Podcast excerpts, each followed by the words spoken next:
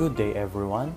This is Adrian Miranda again from One Bravo, and this is a new episode of podcast in Gas Turbine Engine Laboratory. So now, I will going to discuss the following maintenance procedure performed in the fuel pressurizing valve of the fuel control unit. A fuel control unit, it has a fuel pressurizing valve. This one is regulate the pressure of the fuel. So to perform, you're going to need a 1 1 4 socket wrench and 12 point side socket. And once you remove the bolts, always remember of the bolts that you've been removed because they are not the same length of height.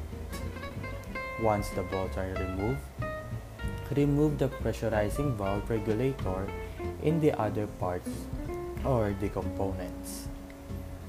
Once it's been removed, remove also the transfer tube in the other component. Perform a servicing of the parts to remove all the dirt or the dust in the component. After you perform a servicing, perform a painting of the component because in the manual indicates that the paint of the component is needed is a, uh, and also parts of the servicing. So that's the new podcast episode of the gas turbine engine laboratory. Thank you.